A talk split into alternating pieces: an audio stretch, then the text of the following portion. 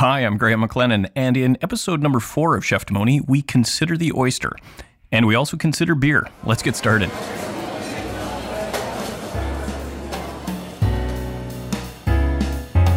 Talking to chefs and sometimes lawyers, but always to people who love food.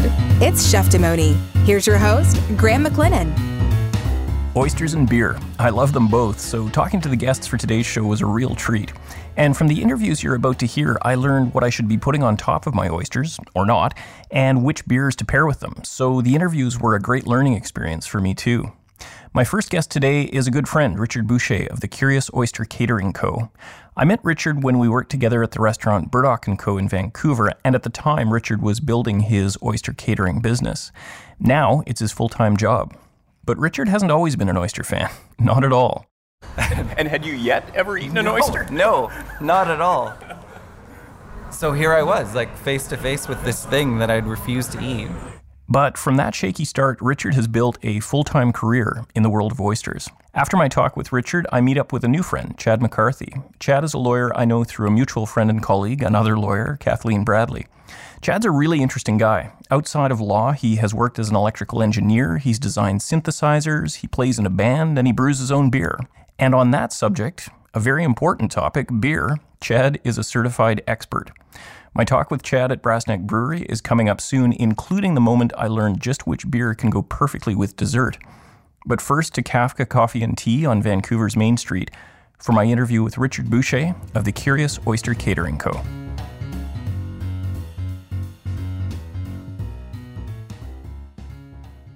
Here we are on a beautiful spring, sunny Saturday afternoon at Kafka Coffee and Tea on Main Street.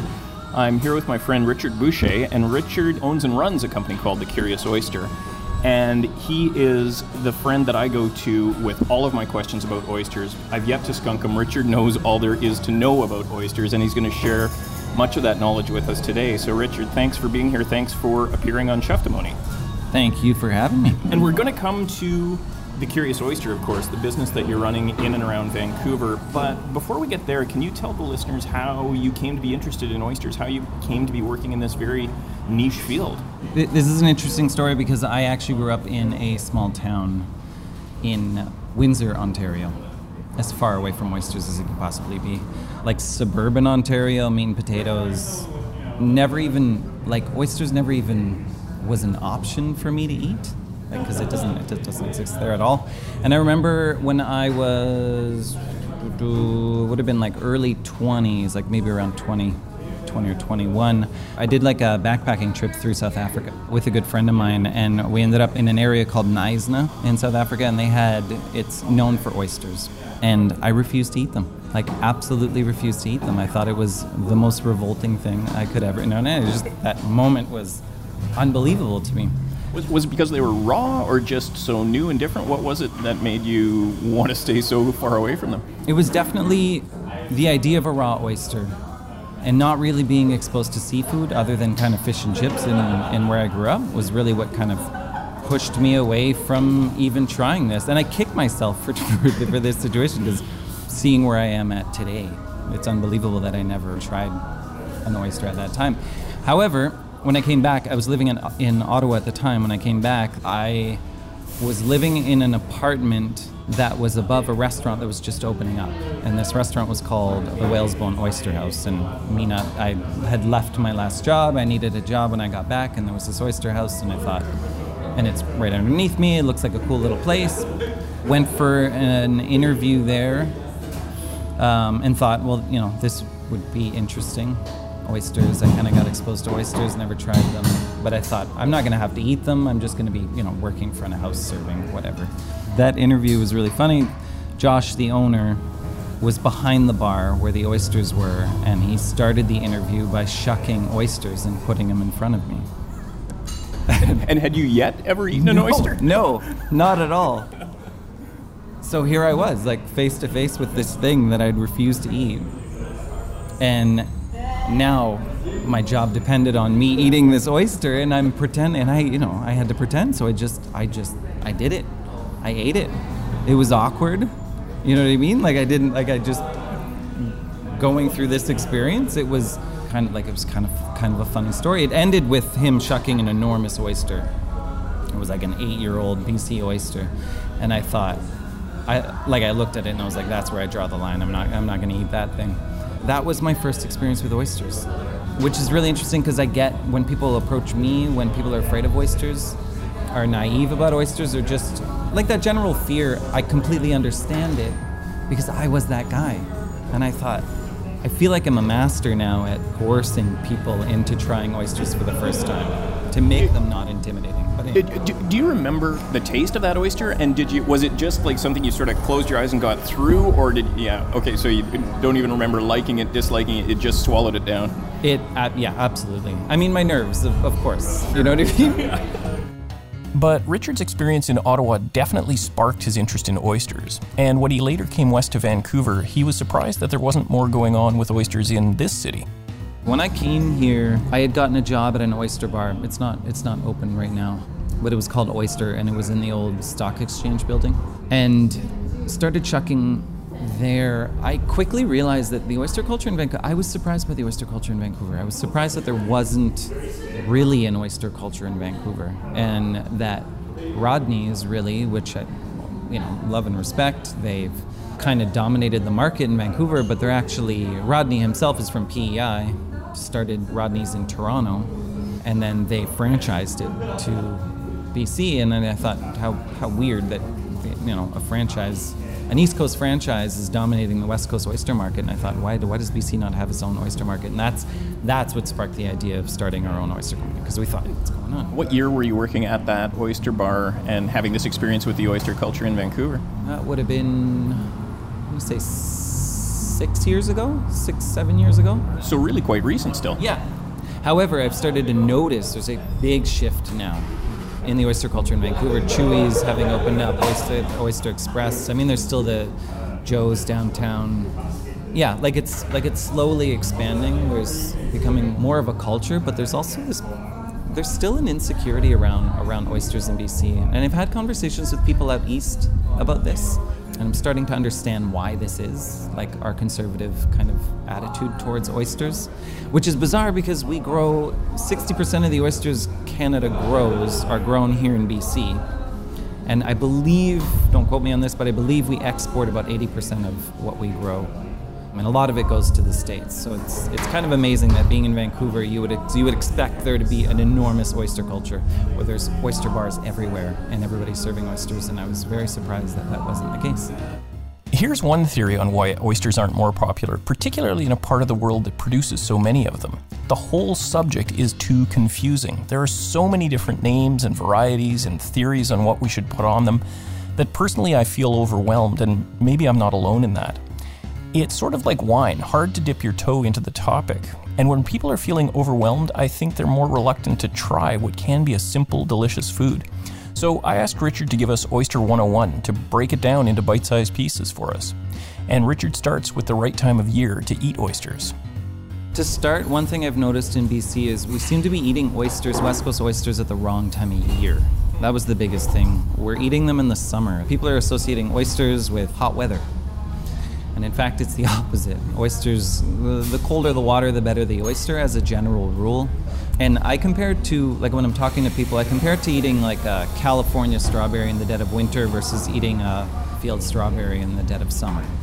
Two very different things. Both edible, but that summer strawberry is going to be so much better than the you know than the California winter strawberry. So that that number one, understanding seasons, eating oysters really um, in kind of late fall, and I would say late spring. Those those two times, and, and and in the winter as well. We our, our water's not as cold as, as some other areas where they tend to thin out, but well, we had talked uh, sort of off the record just before we started recording about the old rule that, that I had said I recall from the Sherlock Holmes story, which is only eat oysters when there's an R in the month, which I think is just a clever way to say don't eat them in May, June, July, and August. And that makes sense given what you've just said that that uh, they're like any other natural product. There's a seasonality to them. And I understand you were saying there's also, or was at least, sort of a, a sustainability angle to that as well, given how they breed or when they breed. Yeah, so uh, from what I read, I think it dated back into I don't know what century in France where they were trying to protect the species because they procreate in summer months and they were fishing them at the time, not farming them. Um, it was a way to ensure a constant supply of oysters every year. That combined with all of the issues that we see with oysters in terms of illness, things like red tide and, and uh, Vibrio. Vibrio is a natural occurring bacteria that exists when water reaches about 15 degrees. It starts to kind of multiply in the waters and in high concentration can make humans sick. There's the sustainability aspect when you're harvesting oysters wild and then to avoid illness. However, the illness thing not really an issue anymore because of the heavy testing that our oyster farmers have to go through before they release their product. That's an insane. Yeah, I mean, the fact that they're testing these things on a weekly holding product until things are released it's it's a very interesting procedure but it, it really I really do trust my oyster farmers when they're going through this process all the time. Like I don't, I never really think of them. I never really think of oysters as being as dangerous as people think they are. Yeah, and how about how about types? I understand that the the from you ten minutes ago that the the native species of oyster, uh, the native native to the west coast species of oyster, we we we don't grow and we don't eat anymore. Why is that, and, and what's taken its place? It's a difficult oyster to grow. It's a very slow growing oyster. It's a very small oyster, and it does it has a very very terrible shelf life in uh, comparison to the ones that we're growing today. The ones that we're growing today is an Asian Pacific variety that was introduced at the turn of the century at the in like I think I think it was like 1905 they say specifically when it was introduced. It's a very fast growing oyster. You can really manipulate the flavor, the size of this oyster through different growing techniques and is it has to be 95% of the oysters we eat here in BC is this specific oyster. And that's a specific species, I take it? Yes. Okay. What's the name of that one? Latin name is Crassostrea giga, and giga meaning it grows really fast. Like it's uh, like cause it's it gets really they, they get really big. And I'm sure anybody who's been on a BC coast has seen these enormous oysters growing. So let's think about that for a second. First of all, the species native to the West Coast, we don't grow on the West Coast. And the species we do grow on the West Coast accounts for 95% of the oysters produced. But if these oysters are all, or essentially all, the same species, why are there so many different names? Again, confusing. So I asked Richard if the different names of oysters come simply from where and how the oysters of the same species are grown. Like region and, and uh, growing techniques. Like a lot of people are familiar with the Kusshi, but like a Kusshi and a Fanny Bay oyster and a Royal Miyagi and a Black Pearl and like they're all they're all the same oyster. They're just grown grown in different ways. Yeah, it's really interesting because you, you put these things side by side and they look completely different from each other. A lot of them sometimes what they do is they'll kind of they'll do like select breeding, so they'll actually take the most ideal oyster and then put those together and then they'll start to propagate like they'll put those together in a tank to get those to propagate so that they can get like a, a better shaped oyster. But again, it's all still the same variety of oyster. After our talk on oyster species and names, I asked Richard to tell me about how they're actually grown. How do those oyster farmers turn a very few species of oysters into so many different varieties? It's different from coast to coast. On the west coast, the two main ways of growing oysters for raw consumption, like the, like the ones that you're going to see in, in at, at your typical oyster bar, those are grown either on trays. They kind of look like bread trays, like plastic trays, square with a hole through the middle, and you stack them together. Usually about I want to say like maybe eight stacked high and then they submerge them in the water on a floating raft. These are grown in remote areas. There's no usually you can't access them by road. You have to access them by boat. So it's kind of pristine water, clean water. And then in this way, I, I think the idea here is that you can kind of manipulate the oyster so it's kind of protected and you can kind of sink the oyster down. So, like, they grow them anywhere from, I would say, six feet to about 30 feet. And you can drop the lines to where the food is in the water to ensure that they're continuously growing. They grow faster this way too. That makes sense. So that's part of the obviously part of the skill of the farming is knowing where the ideal food location level is and then adjusting the height accordingly. Yeah. In that process there's a lot of pulling the oysters out of the water, grading them, Tumbling is a big process that they do here. This is to kind of keep the oysters in a uniform shape. When the oysters aren't on the beach and they're not being roughed around by the waves and the water, they tend to just kind of fan out and have uh, kind of razor sharp edges. The idea here with the tumbling process is kind of like when you tumble a stone, you're trying to smooth out the edges and it actually concentrates the growth of the oysters so that kind of the growth goes into the cup portion and it makes makes for kind of deep cup oyster because remember these oysters grow really fast. So you have to be on top of them all the time otherwise they can really i've seen them where they just get out of control in terms of growth. When there's especially when there's a lot of food in the water at that time of year they just you need to they're pulling them out i want to say once a week sometimes twice a week. There are some processes where they figured out a way to tumble them every day mechanically or systems using the tide to tumble them to keep them rolling all the time so that they're never really kind of getting out of control and fanning out and becoming an undesirable oyster yeah. So that's the tray method and then is there what's the other of the two big methods on the west coast? After that it's just beach culture. This is a very natural way of growing oysters. Oftentimes what they'll do is they'll start them off on the trays to get a uniform shaped oysters and then they'll throw them on the beach. Beach is a slow growing oyster there's a lot more minerals on the beach, so the so the oyster like there's a lot more calcium bicarbonate which is in that water because as the waves are rolling in, rolling out, eroding all the shells, the oysters can take that in and really harden up their shells. But because the water's so rough, they get exposed to the air and the sun and everything when the tide rolls out. It takes a lot longer to grow them that way. And you're also now exposing them to more predators, starfish and moon snails and all that thing. So, what's the timeline? I understand East Coast a little more slow growing than West Coast, but what's the timeline from? I forgot. Is it called a seed when it's a super little baby? Okay, from seed to when you're shucking an oyster. Tray culture, I feel like for a small size oyster, it's I would say about a year and a half. I'd say one to like one and a half years to two and a half years is usually beach cultured. You're three three years, four years before you start to. And those are those are both West Coast times. So East Coast, we're looking at a little longer. East Coast minimum around four years before you're yeah. So it's fair to say oysters are not a quickly grown product. They are not fast food and I asked Richard for his thoughts on how oysters contribute to the environment. They're filter feeders.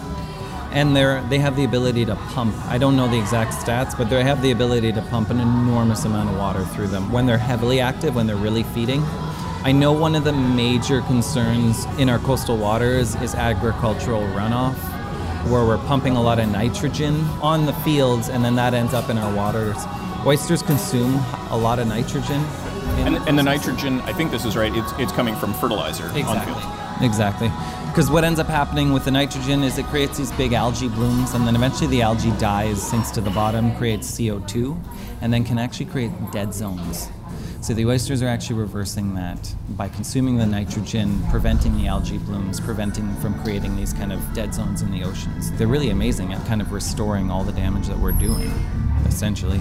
To me, it's like cutting down trees when you know when we're eliminating oysters. It's like cutting down trees.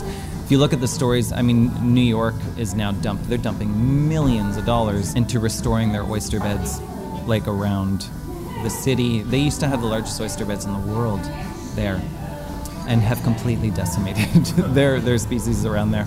Their government and their nonprofit organizations just collecting shells from all the local oyster bars in that area and trying to create natural oyster beds, like areas for oysters to be able to seed and come back.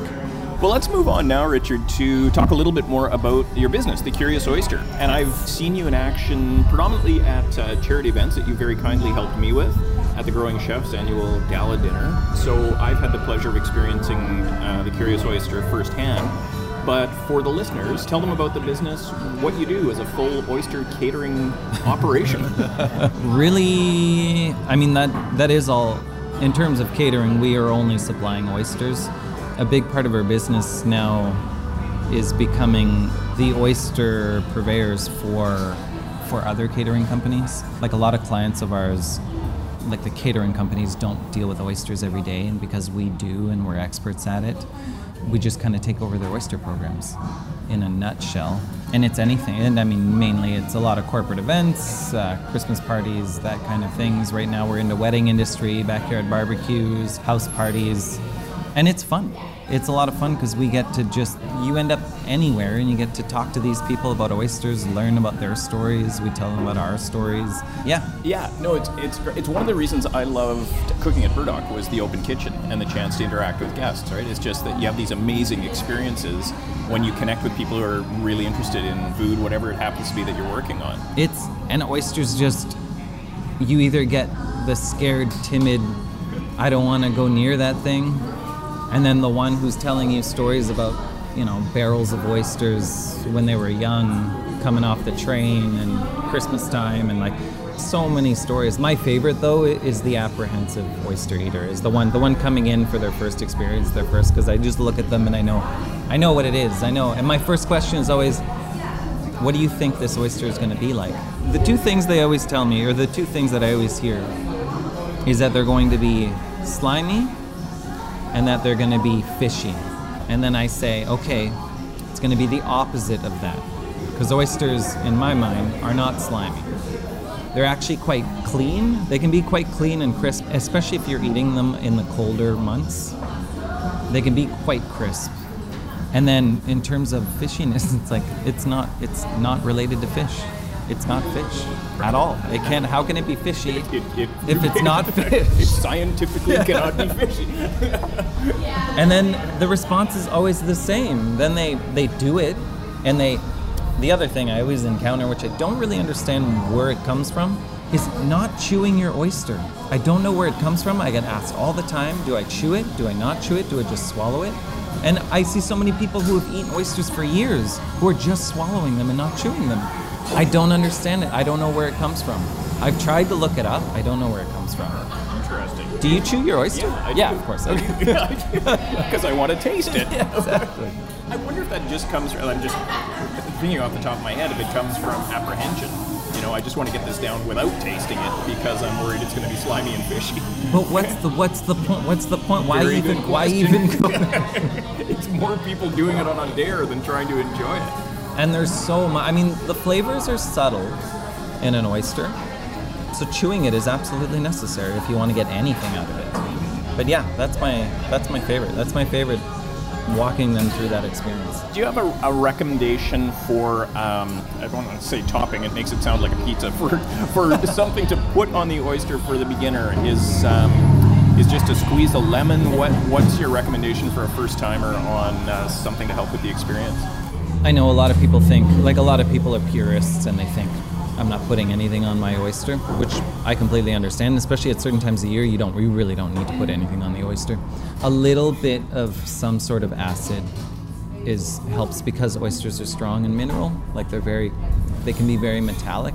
I usually, it's funny, West Coast. I for West Coast oysters, I always say like a couple dash, like a couple drops of lime. East Coast, a couple drops of lemon.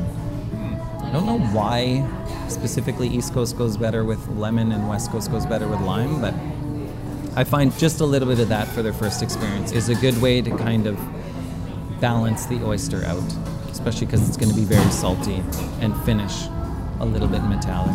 The next interview I'm going to do for this episode of Cheftimony is with a friend of a friend. He's a lawyer, but also a cicerone, and so I'm going to talk to him about beer generally, and then get his thoughts on good matches for beers uh, that work well with oysters. What are your thoughts? What's a drink or a couple of drinks that pair well with oysters? I drink wine. It's always wine. I always drink wine. There's, you know, uh, Brian, a friend of ours from uh, Racine Wine Imports. They bring in these fantastic muscadets. That's my go-to all the time. That's grown in like these are grapes grown in Nantes, like France. So it's like coastal. There's a lot of shell minerality in that soil, and it pairs perfectly with oysters. Clean, crisp because that's what you want. I mean, you want to obviously you want to stay away from rosés, anything with tannins, anything oaked, things like that. You want to stay away from that because that makes things more metallic when you're pairing it with oysters in your mouth. which can make it unpleasant.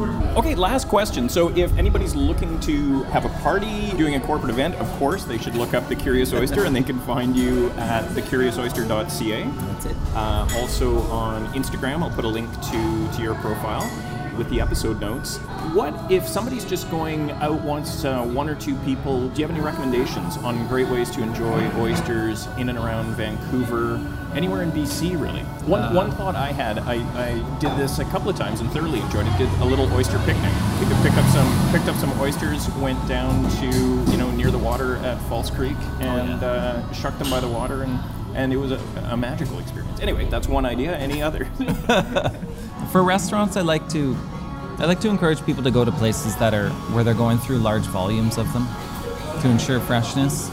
Because freshness in an oyster is everything. It's absolutely everything. A little place called Oyster Express. Sean, he's a meticulous shucker, and I have so much respect for what he does for, for what he does there, and I, I encourage people to go there and try his oysters. And then when it comes to selecting oysters when you're going out to buy them, again, pay attention to harvest dates. I'm always looking at harvest dates when I'm going. You know, if you if you go to Lobster Man, for example, asking when these oysters, it's gonna it's gonna annoy everybody. It's gonna annoy them all.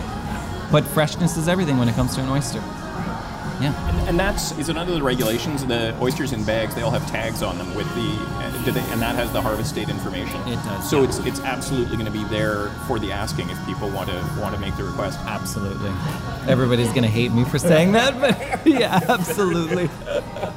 you heard it here first. Well, that's great, Richard. Thank you so much for taking the time. It's a real pleasure to catch up, and thanks for sharing all of your knowledge with the the Cheftimony crowd. No worries. Thanks for having me.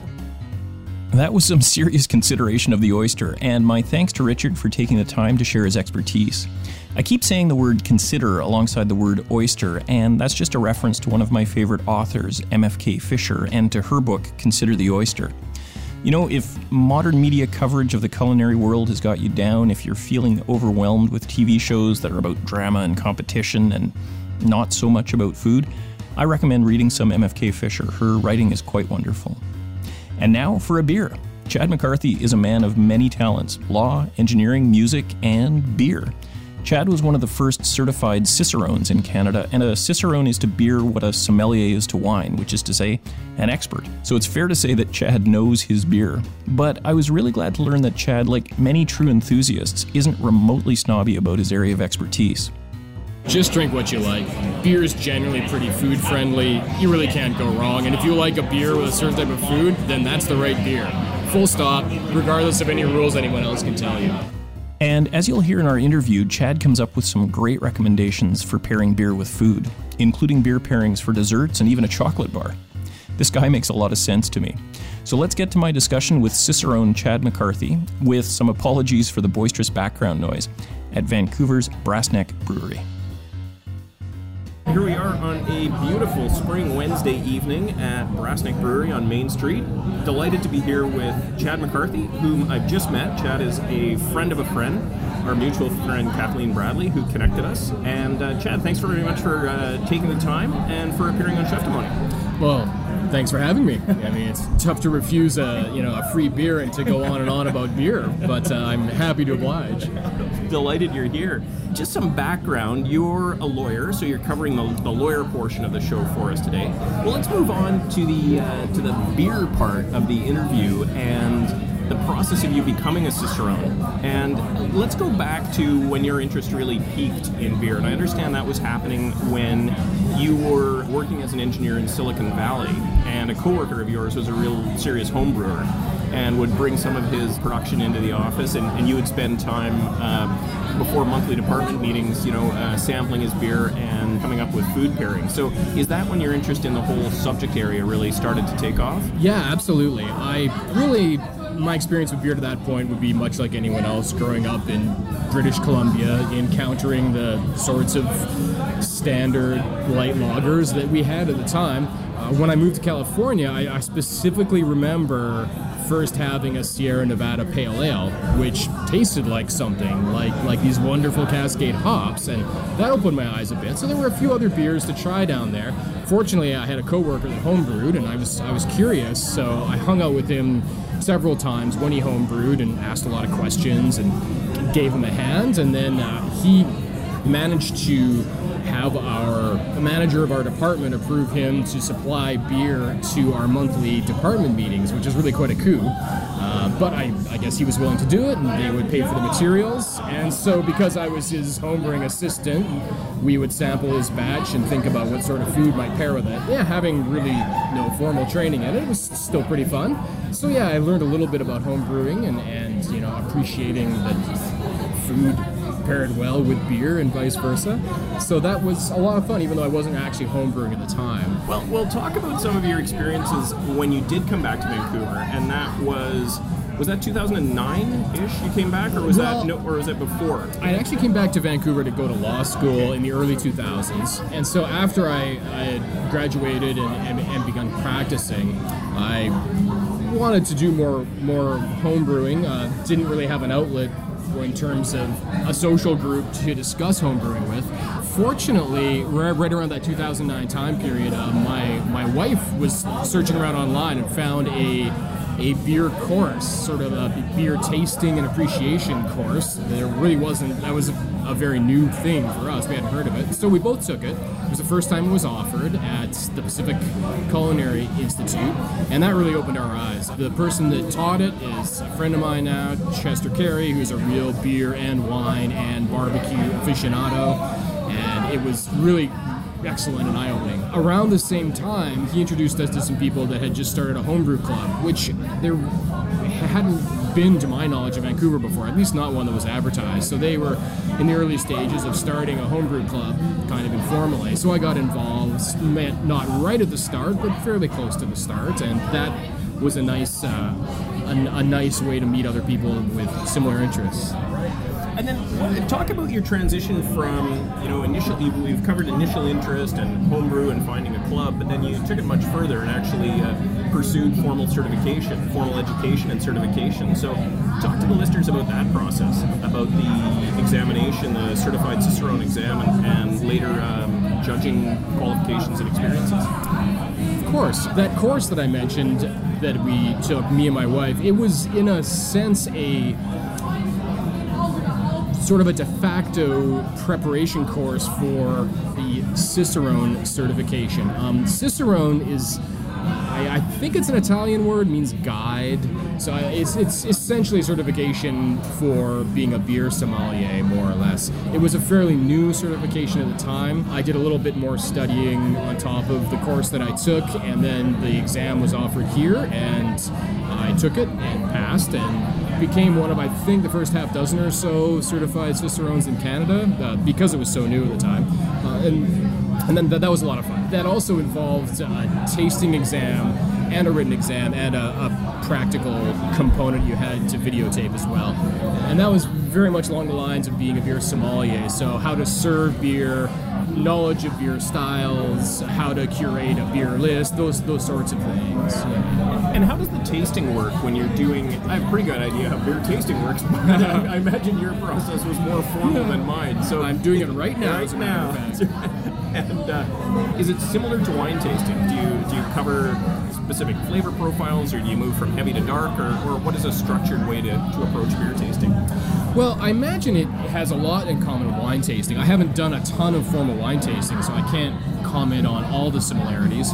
I think beer is there's slightly less talk about balance in beer, although balance is an important component of beer. Wine, there's I think very much a, there's the balance of tannins and acid and sweetness and alcohol and these sorts of things, and that that seems to be the language that's used.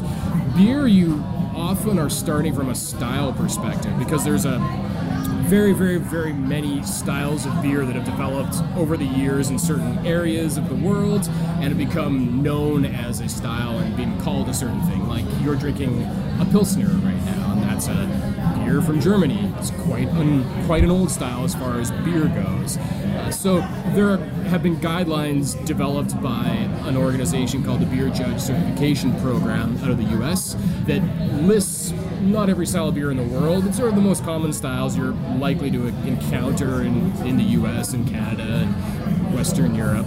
And often you're judging with an eye to style as a first criteria.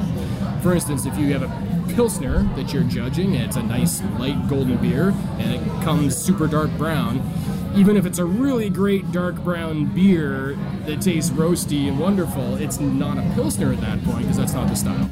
After we talked about how to taste and judge beers, Chad commented on something that can be a bit of a pet peeve for him how beer is served. He explained that the mechanics of serving beer are really important to how it tastes. I think serving beer is very, very difficult, and that can often be how it gets spoiled. A brewer can do everything right, but as soon as it leaves the brewery, they have no control over the beer. And beer is much more perishable than wine is, especially if it's not pasteurized. You really want to keep it refrigerated for the most part. You really want to store it properly. You want to serve it properly in clean glassware. If you don't do that, you can ruin it and possibly the reputation of this great brewer. So the other thing is there's a real ritual around wine service that is well understood and accepted. When someone will bring out a wine, you can taste a sample, make sure it's okay, and then it's poured. We come from a culture here in Canada where the only beer was macro fizzy yellow lagers, and it was supposed to be cheap, and you were supposed to shut up and drink it. And the thought of sending a beer back like a bottle of wine was crazy, and they chase you out of the bar. But that's legitimately something you ought to be able to do if the beer is off and not tasting right. I think. So you've done the beer judge certification program.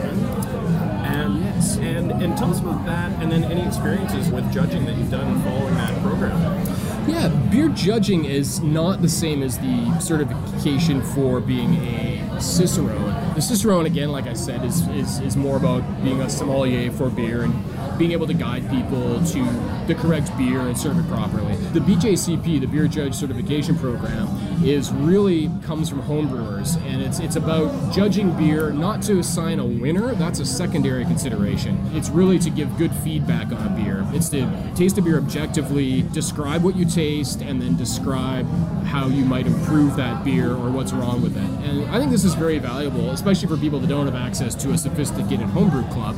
You can send your beer to a competition, homebrew competition, and get very, very good feedback on what you might be doing wrong and how you might want to improve it, which I think is a wonderful thing. I think it's it's all volunteer based, so it's it's a wonderful way to get back to the community. Uh, having said that, these same guidelines are used for commercial competitions. For instance, the BC Beer Awards each year uses the BJCP guidelines. So we judge to the same standards as homebrew. Certain larger competitions will modify those guidelines for their own purposes, perhaps rearrange some categories or, or create more categories. Certainly, the more categories of beer you have, the more medals you can award, which is the whole purpose of having a commercial brewery enter a competition is they can brag about their medals. Uh, which, again, like I said, is not really the core original focus. Let's take a, a, brief detour, Chad, from beer to talk about mead, because I understand you're you're a certified mead judge as well. Through my friends at Burdock and Co, I've, I've sampled a little bit of mead and and really enjoyed it, but it's something I know so little about. So maybe give the listeners just a quick overview. What is mead? How is it produced? And, and you know when should I be uh, enjoying a little glass of it? Well, mead certainly is something that's a bit hard to find, and it's a bit of a lost art, I think certainly becoming a mead judge was a bit difficult because the BJCP, that's the same judging organization that does the beer guidelines, also has a certification process for mead judges. Um, just getting the right personnel to host that set of exams here in Vancouver was a bit difficult. But we managed to do it last summer, so we've got a bunch of certified mead judges in town. Uh, mead is a honey wine, essentially. Beer is made from uh, grains or sugar water, that's where the sugars are sourced from grains. Wine's made from grapes, mead is made from honey. So I think there's a lot of parallels between wine and mead. Certainly, the language you use to judge it and talk about it is a bit similar. There's a lot of talk about balance and sort of tannins versus acidity, etc. You shouldn't expect mead to taste like honey, though. In the same way that wine generally doesn't taste exactly like grapes, mead does not taste exactly like honey it's perfectly acceptable to have meads that range from very dry to very sweet, that have low alcohol to very high alcohol. They might be still, they might be sparkling. Um, it's also very common to add spices or fruit or other additives to mead or, or to make hybrids with cider or beer that's half, half mead, half something else. So it's a pretty interesting drink, but it's one that's very difficult to get a handle on because there's not much available in the store usually. From beer to mead, Chad clearly has some expertise. But interestingly, he keeps this interest as a hobby only. He doesn't work in the industry. And that's a decision that makes complete sense to me. Adding the money factor to a passion can really change it. So I asked Chad to share some experiences he's had not as an expert, but simply as a guy enjoying a beer with friends. If you're lucky enough to have a backyard in this town, which I know many people are not, there's just hanging out in a backyard on a sunny day, puttering about, perhaps making some tasty smoked meats if you have a smoker, if you have a garden, perhaps tending that, maybe brewing a batch of beer, and having friends drop by periodically to share a beer or bring something is, is a really great way to spend an afternoon on a weekend.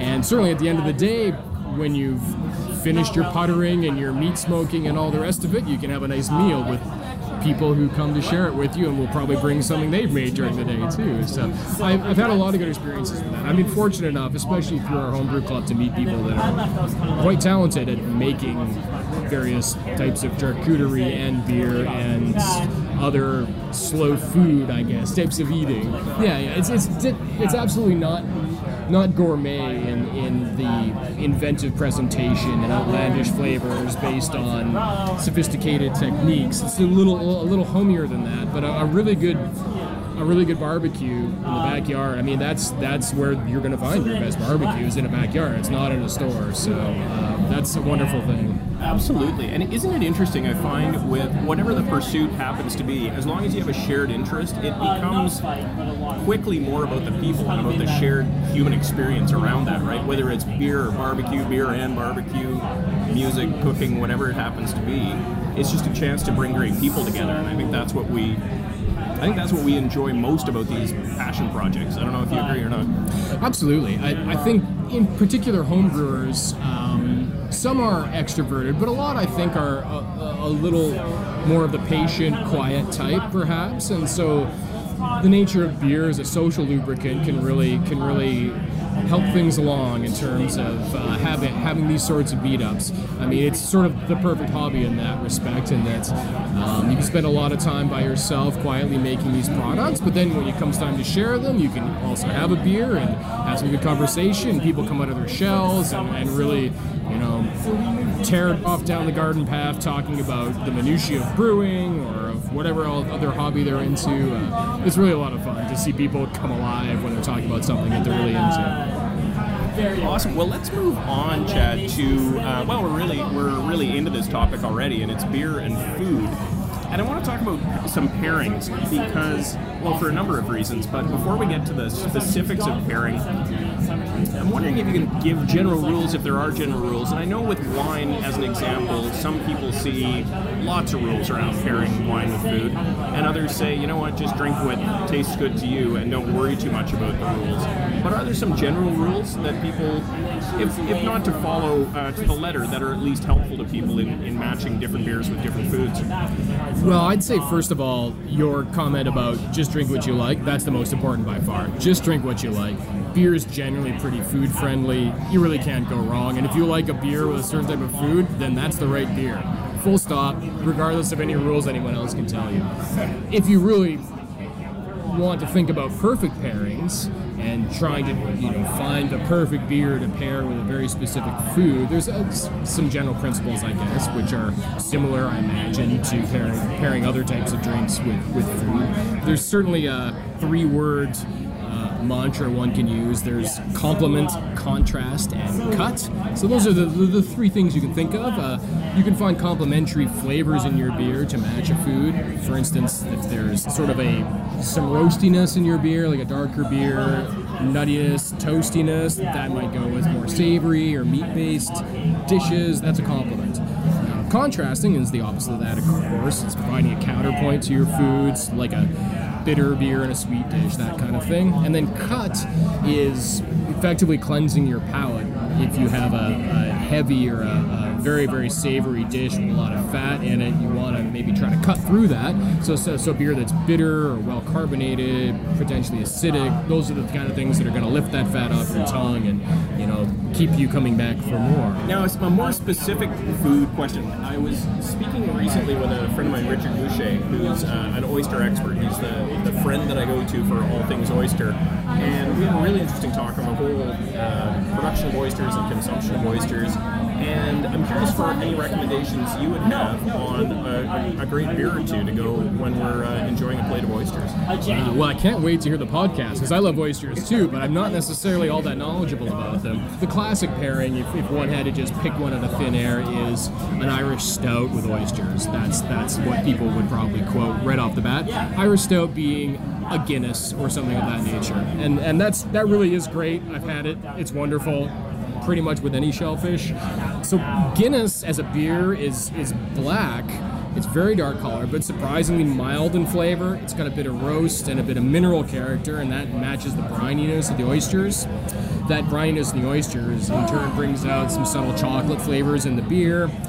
Beer has a creamy mouthfeel. It's served on nitrogen mixed gas, which gives it a, a very creamy kind of mouthfeel, and that complements the sort of sweet creaminess of some oysters Uh, and the, the roastiness and the slightly bitter finish of the beer kind of dries out the palate and doesn't allow the oysters to dominate. So that would be what I would say you would go to first. Well, let's talk about a few other pairings, Chad, because uh, I want to get some for my own summer tasting. so, one, a lighter dish. We're here uh, in BC at the very, well, not the very start. We're almost a couple of weeks in now to spot prawn season, and it always goes way faster than I think it will. And so, I really need to get into the spot prawns this year. What beer would go well with just some really simply steamed or sautéed uh, prawns? Wow. Well, unfortunately, we're doing this interview right now and not after next weekend when a, a homebrewing friend of mine has invited me to his backyard spot prawn boil. then I'd really know.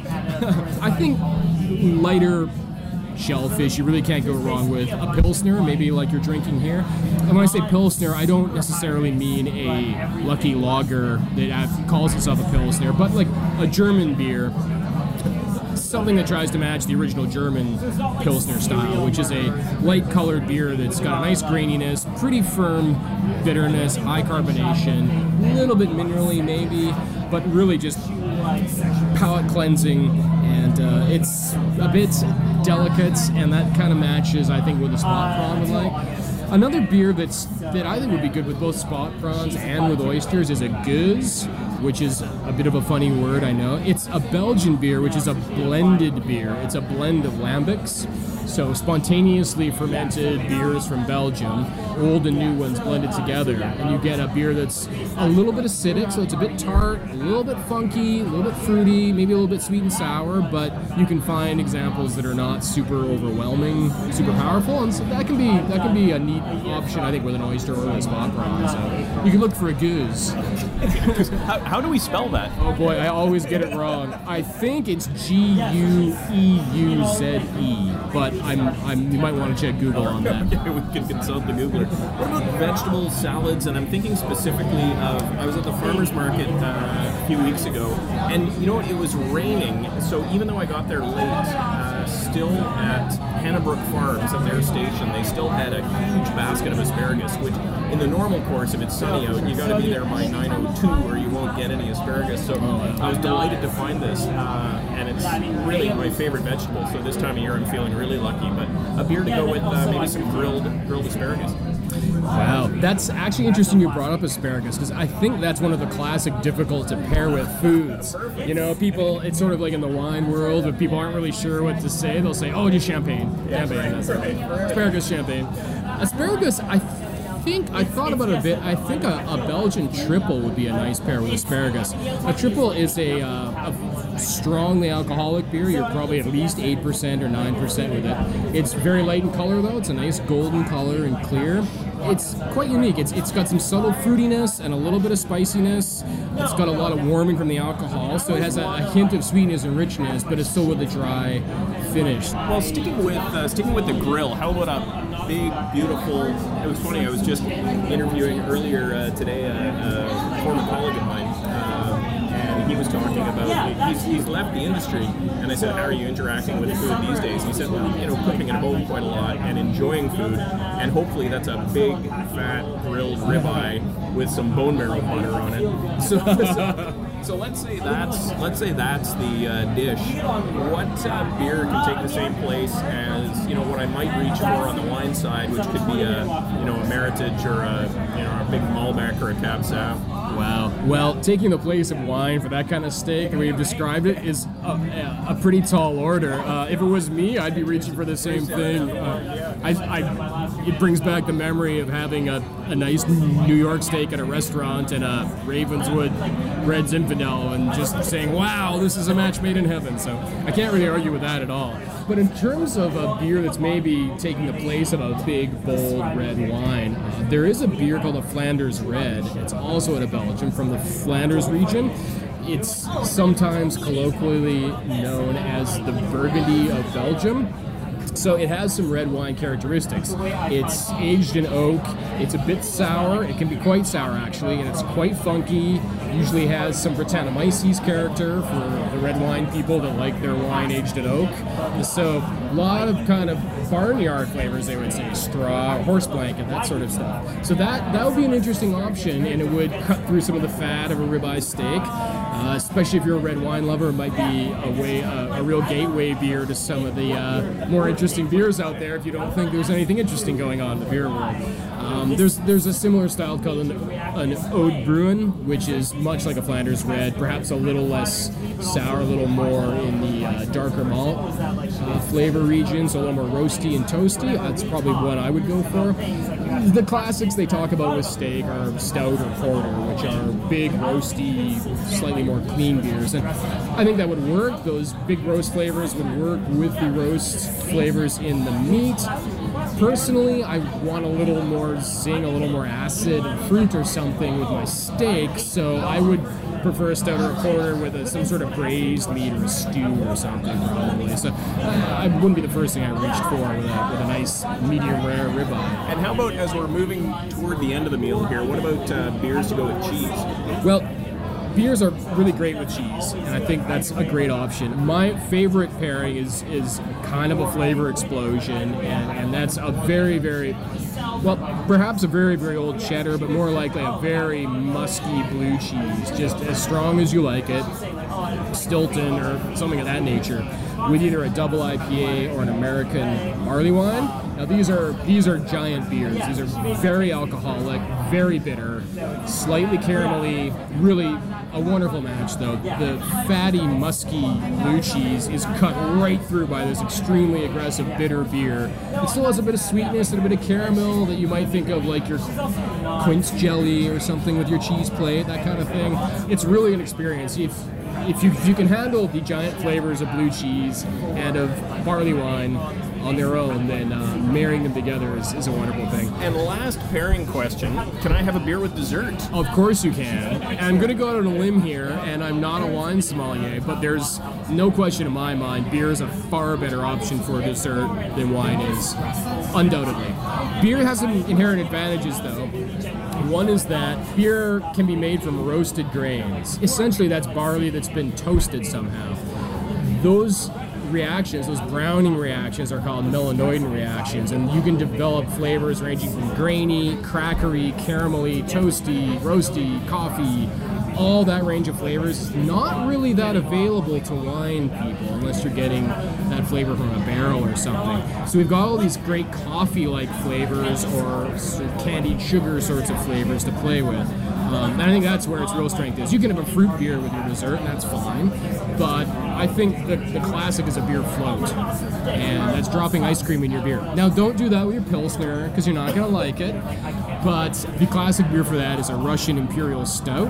I like to think of that as a beer where everything is stirred up to 11. It's a black, really alcoholic, very bitter, but also with a substantial sweetness beer that has just massive notes of espresso and coffee and dark fruit and you name it, the kitchen sink essentially. But mostly it's a very bitter alcoholic beer. And you drop a scoop of good vanilla ice cream into that, and suddenly it melts a little bit, and you have what's essentially a complex mocha float or shake, but with a lot more bitterness. So you, you have to make sure to get the right stout, though. It's got to be a Russian Imperial stout and a, a, decent scoop of ice cream. But that's that's really wonderful. I, I think I've just planned dessert for the weekend barbecue menu.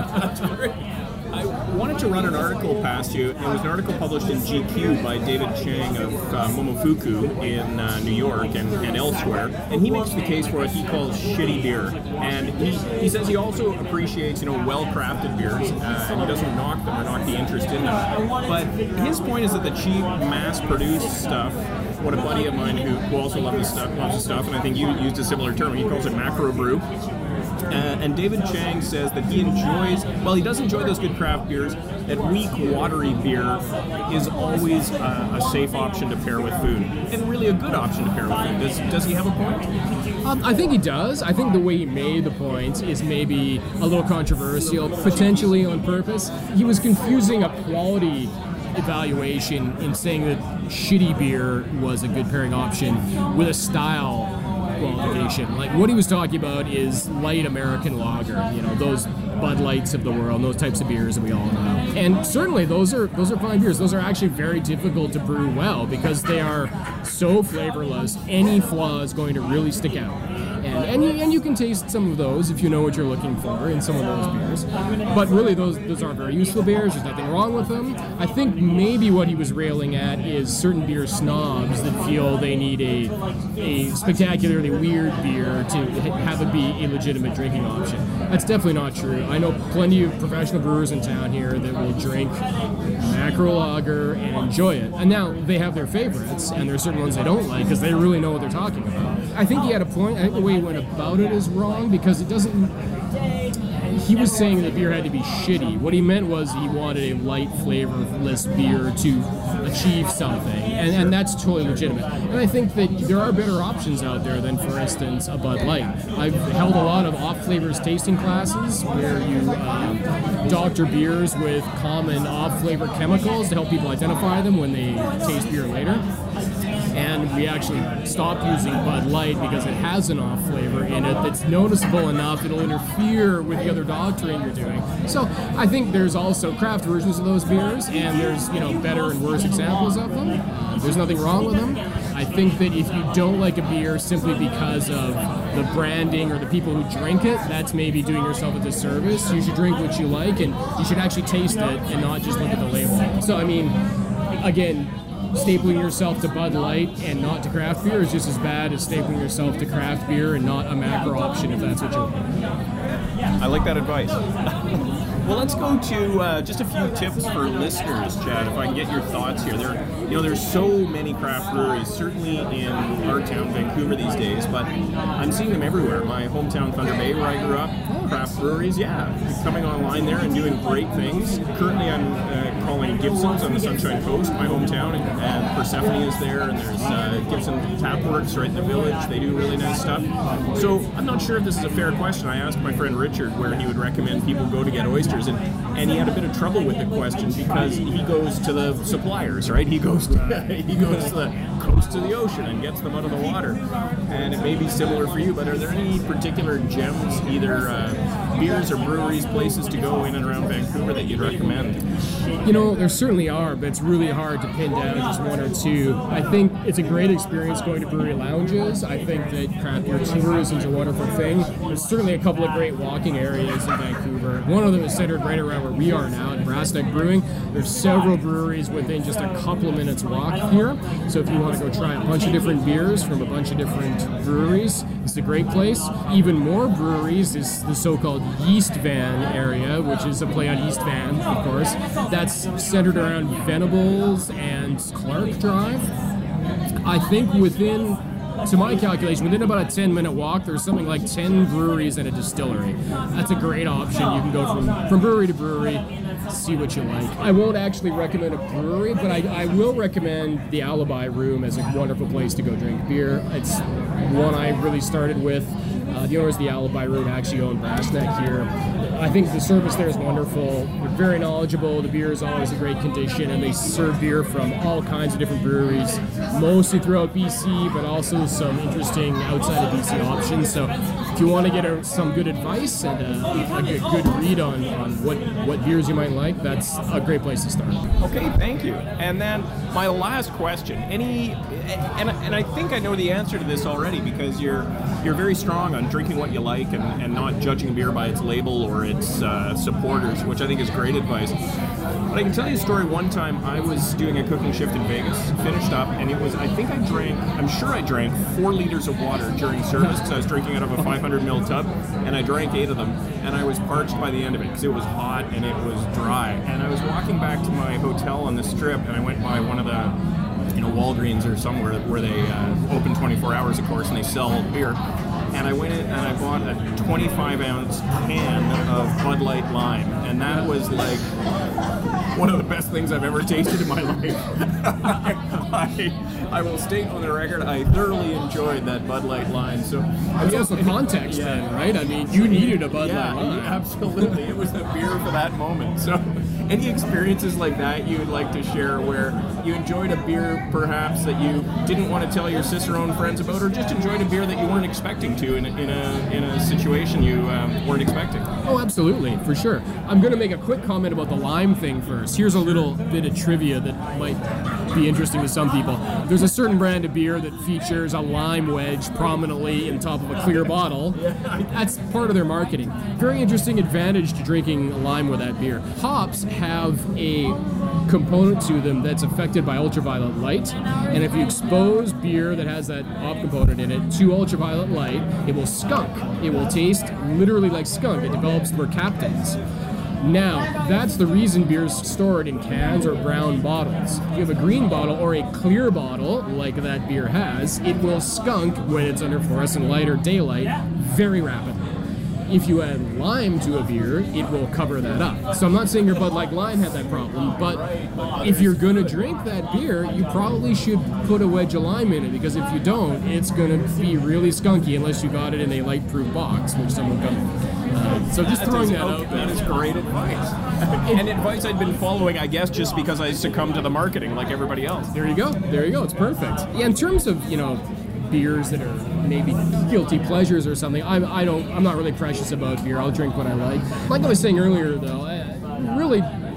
I don't discount a well-made macro lager. That's sort of the whipping boy among the craft beer people that really think that those large beer companies are evil. And that's a whole other discussion because those are very marketing, branding heavy companies that aren't all that interested in the product they're making. But a well-made macro beer can be pretty good. I've had a Pabst Blue Ribbon not that long ago and thought, you know, this is pretty damn good. Yeah, I'm, I'm okay with that. There's also local versions you can get that are similar, probably better, probably around the same price. Parallel 49 makes their craft lager, which is tasting really good these days. It's similar, but I think maybe a li- little step up. Not going to throw you off if that's what you're aiming for. So, so that's great. Um, in terms of unexpected pairings, yeah, some sometimes something just works. Now, I, I, would never say this would work again, but I did have a Saison Dupont, which is a, a Belgian farmhouse type beer, with an Aero chocolate bar once, and thought, wow, I don't know if it was just this bottle of beer or the time of day or what, but this really is wonderful. it's, for whatever reason, this is working. Exactly. So I'm, I'm not saying that would ever happen again, but at the time I thought, you know, this is good, and I would stand behind this. Yeah, yeah. Well, that is fantastic, Chad. Listen, thank you so much for, for being on Cheftimony, taking the time and, and answering all of these questions. Well, thank you so much. I really appreciate it, and I'm just so happy that. Uh, beer and craft beer in particular has become such a thing in the world, and BC in particular. We're up to 160 breweries in BC now, so it's there's no shortage of selection. And no signs of slowing. No, not at all, not at all. From oysters and muscadet to beer and chocolate bars, this is what I'm loving about the people I meet through Cheftimony. They love food and they love sharing their great food experiences, and in doing that, they're not remotely fussy or precious or worried about what other people think. Maybe that's the confidence that comes from being an expert, but I actually think it's something different. I think it's more likely to be that people who are passionate enough about something to become an expert in it, they're not interested in stringent rules or following trends or in anyone else's expectations. They're just interested in that thing, whether it's vegan food or paleo food or injera from Ethiopia or sourdough or craft beer or macro brew or whatever it happens to be. I'm delighted to be meeting these passionate people, and I hope you are too. Thanks for joining me here today for episode number four of Cheftimony. It means a lot. Please remember to connect with the show on Instagram and Facebook. And I've got a favor to ask from you. I love tracking down the guests for the show, and I'm going to keep doing that. But I'd also love some listener input for the podcast as well. So if you've got a question you'd like to have answered on the show, or if there's a chef you'd like to hear from, or heck, even a lawyer, let me know. You can message me on Instagram or Facebook, or just send me an email to graham at cheftimony.com. Okay, that's all for now. I'm Graham McLennan. Thanks for being here today, and please join me next time on Cheftimony.